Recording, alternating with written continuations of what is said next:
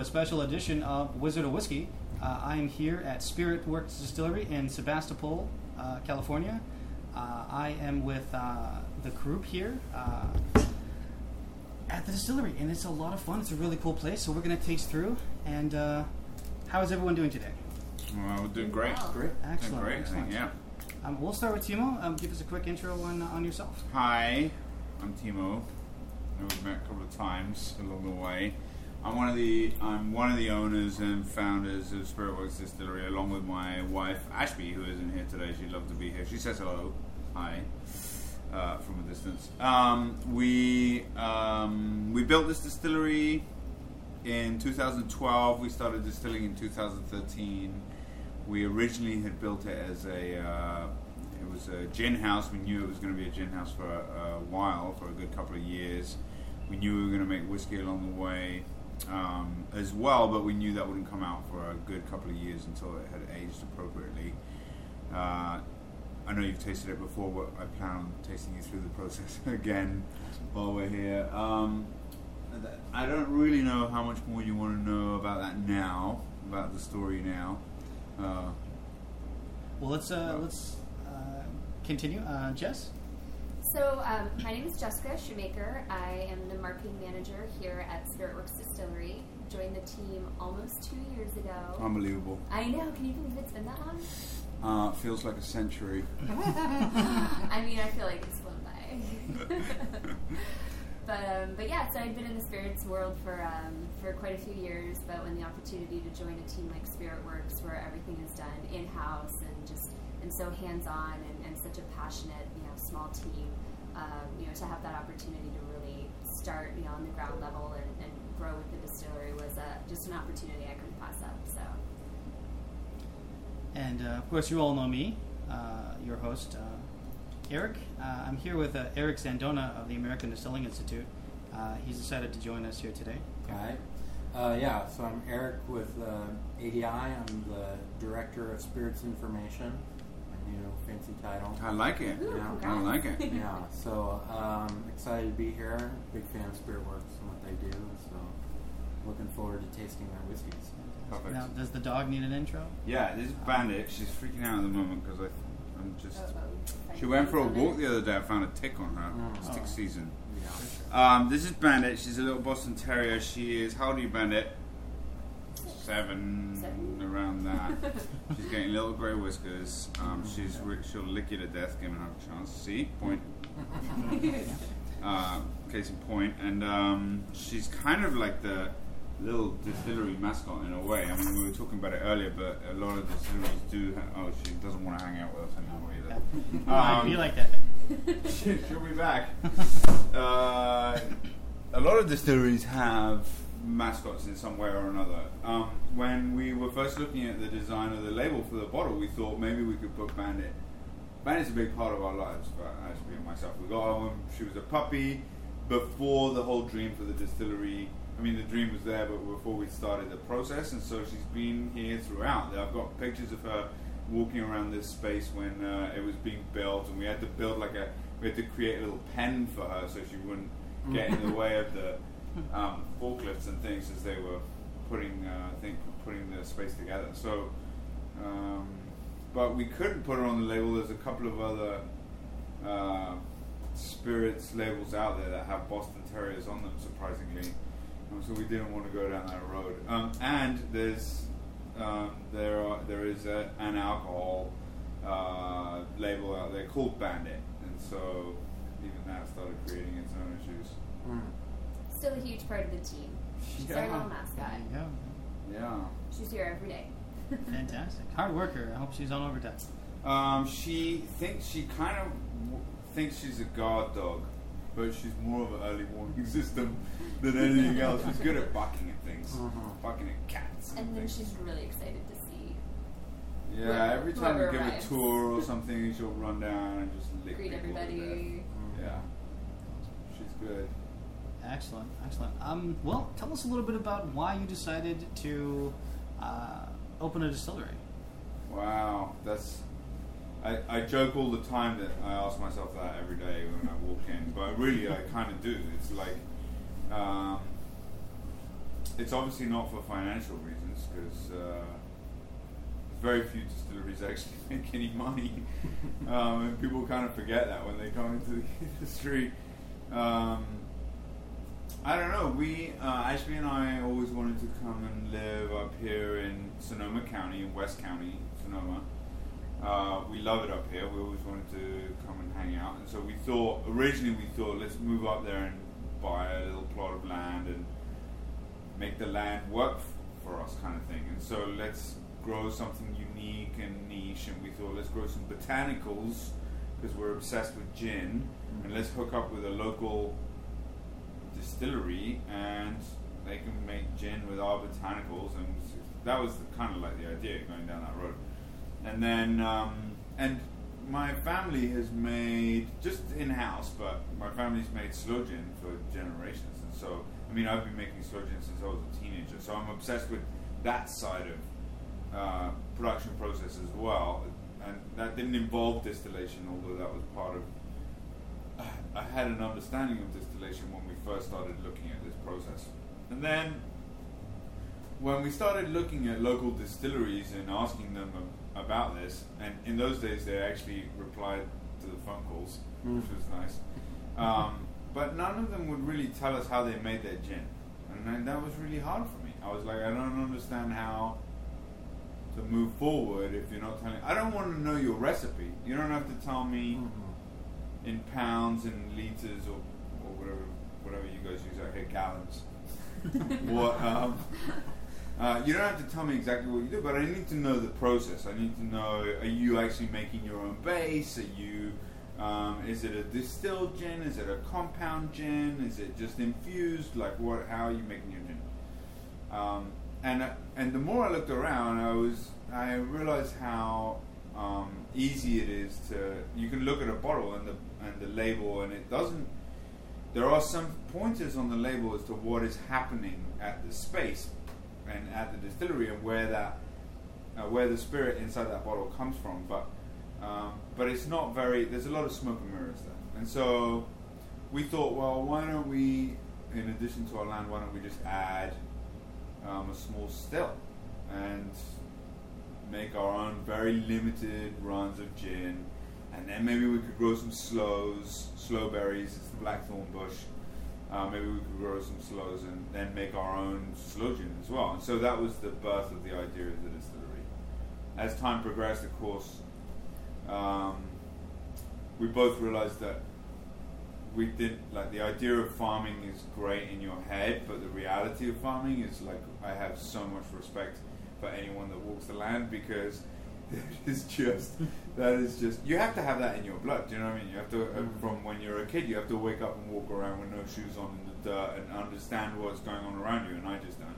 I I think it I could learn it, but it would take me a long time, kind of thing. So we just started focusing focusing on the distillery, and Spirit Works is the end result of that. Um, we spent a lot of time. We went back to school. We w- learned every single course that we could find, except for the Heriot-Watt um, uh, degree that they have out there in Scotland on distilling. Every single other course that we could find to do with distillation, we did. this is like I don't know, about eight years ago. Ridiculous. Like it's a long time ago, and um, there wasn't very much around at the time. And we would go and hang out at any distillery that would let us hang out there for uh, for as long as they would before we got annoying. And we asked everyone questions, and some people answered them back in those days as well. And that's kind of how we learned the process. I mean, dis- distillation is a uh, apprentice based uh, process, really, as far as I can work out. Which is why we make sure that we always have an apprentice distiller in the space because we feel that it's important for that opportunity to exist and to grow within the realm of, the industry. That um, that someone can actually come in and have that position. So we will always have an apprentice distiller position here at the distillery. It's really important for that to grow and to progress. But it takes it takes a long time. You can you can be you can learn distillation and the process of it and the science behind it relatively quickly. You can learn how to distill physically, throwing valves at the still again pretty quickly as well. but to be a good distiller or to be a master distiller takes time, and a lot of it has to do with intuition as well. A lot of it, you just either you have it or it's going to take you a lifetime to master. So we're very lucky. I'm fairly scientific and logical in my way of thinking, and Ashby um, is very intuitive in how she runs the still. In fact, I make all the systems and she ignores them. So, so we complement each other really well in this space, and uh, it's also why she's ended up being our head distiller, and why I sit up here in the office and look at the books. That's kind of the story. Mhm. Yeah, um, it's. I mean, it's hard because it, also we didn't want to build a distillery of this size. We wanted a really small space. you know what I mean? Mhm. I mean, it feels small now that we've been here three, or three years, four years, or whatever. But this is a relatively large operation uh, in the grand For scheme of things. right. Yeah, for a craft distillery, and so, um, but we hadn't planned it to be of this scale at all. But when we uh, first went out and were looking for business partners and investors in this project, the feedback that we got was that it was never going to work financially for the risk involved for a small operation. It had to be bigger. It had to go big or go home kind of thing. And so, okay, we went from a 2,000 square foot plan to now we're in an 8,000 square foot space now. So that's kind of how it happened. Almost had product uh, in market for three years now. I think next month is the three-year mark. Next month will be Yep. our three year point. Yeah. Yeah, it's been good. We've been, we've done uh, we've done really well being uh, really well accepted in market. The bottle is itself and the design itself is pretty iconic in in uh, in its own way. We're really lucky with um, the people that we've worked with in order to come up with the design and the look of Spiritworks and the logo of the brand. A, B, Ashby and her production team just do incredible things at the still, and so the product that's in the bottle is uh, is just amazing and backs up the look of look and the brand of the bottle itself. And then within market, we've just been really lucky. We seem to have um, we seem to have struck a chord with people, and and uh, we're um, we're doing really well out there. So yeah, it's been it's been great. It's been a good ride so far. Mhm. Everyone always says, "Have you been having fun?" No, no, I haven't. I mean, every now and again, there's peppered moments, but um, it's really hard work. Oh my god! Like if someone came to me now and was I'm- and this actually this happens. I'm thinking of starting a distillery. I I'm excited for them. I'm really excited for them, but I'm also like, oh my god, this is like, you like this is the end. Like the moment you sign that first check. Our first check was to an attorney, if that gives you an idea of Yeah. what, Mhm. what this business is about. Literally, the first money we paid out to anyone was to a lawyer. Um, so, yeah, I'm excited for them, but also the idealism of starting a distillery is all about the product, like the romanticism about it. You're like, I'm going to work with this incredible piece of equipment. Stills are just beautiful. They are stunning pieces of equipment. They're easy to understand and to work with. They speak to you in so many different ways. You have to. It's like getting to know an old car or something. You have to like get to know exactly how they want to work in their own way, and every single still is different. In, like you could build exactly the same as the still that we have here, and it would still be producing a slightly different product. Every still is different in its own way and individual in that way, and um, so it's just a it's just a really beautiful industry to get into from the from that side of things, and that's all you think about is I'm going to be making amazing spirits. I'm going to be really getting into it, getting into that side of thing, and you imagine all these whiskeys sitting around drinking whiskeys and really nice gin martinis and things out on the deck. But the reality of running a distillery is about sales, actually. It's like the majority of the reality of running a distillery. Because if you don't sell, you don't get to make your gin martinis on your deck. It's uh, it's five o'clock somewhere. What do you say we, we taste through and then we can talk about each spirit as we taste Sure. it? Absolutely. So I'm going to start you off with the uh, our straight wheat whiskey. Go.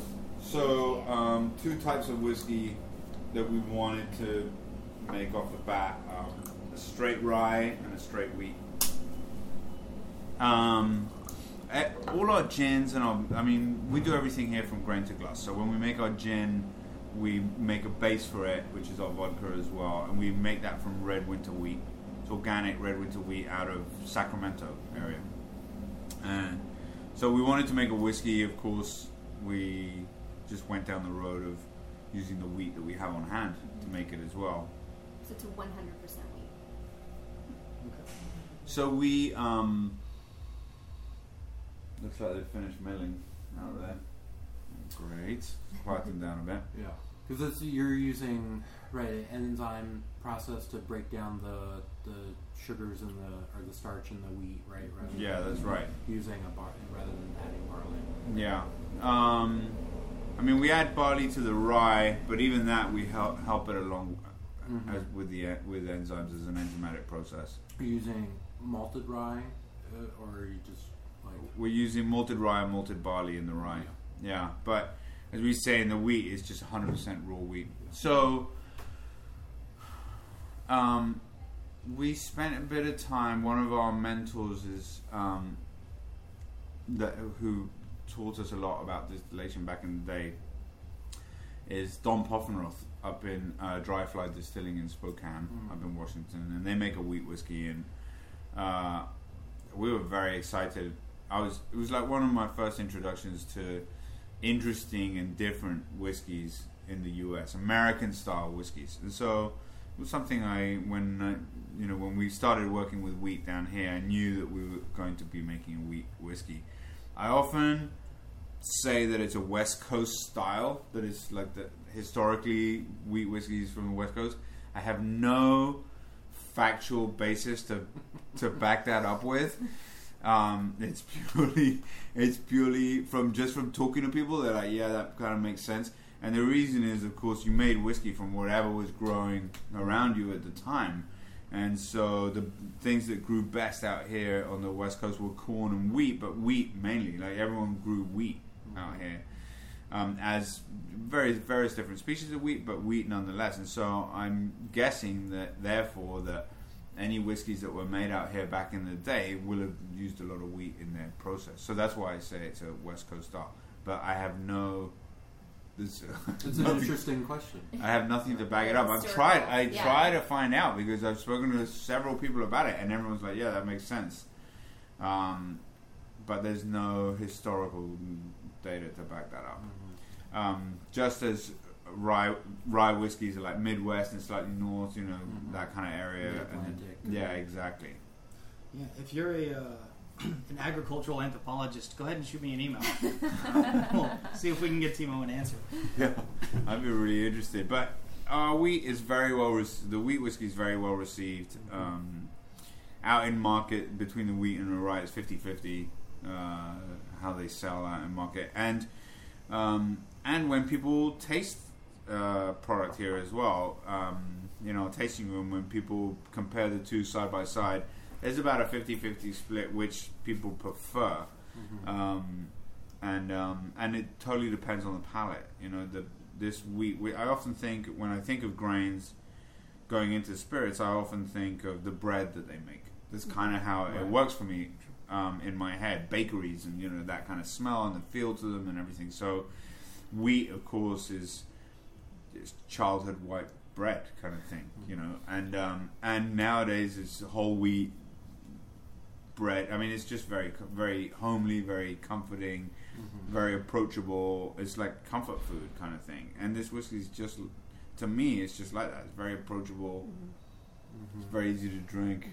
And um, Timo and Ashby uh, knew that they wanted to do straight whiskeys, so by definition had to be in barrel a minimum of two years. Right. Um, and we're using full size 53 gallon char 4 barrels. Mhm. Um, What do you think of it? That's You have to say nice things now because you're in my house. right. Yeah. it's absolute. No, it's really nice.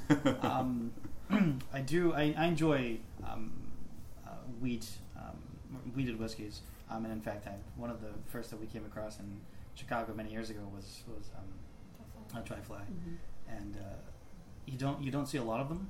Um, you do see you know wheat thrown in occasionally. They'll throw in some winter wheat like in Maker's Mark, or Yeah, Mhm. yeah. you know they'll, they'll use it to help ease the sweetness of corn and kind of add more more earth.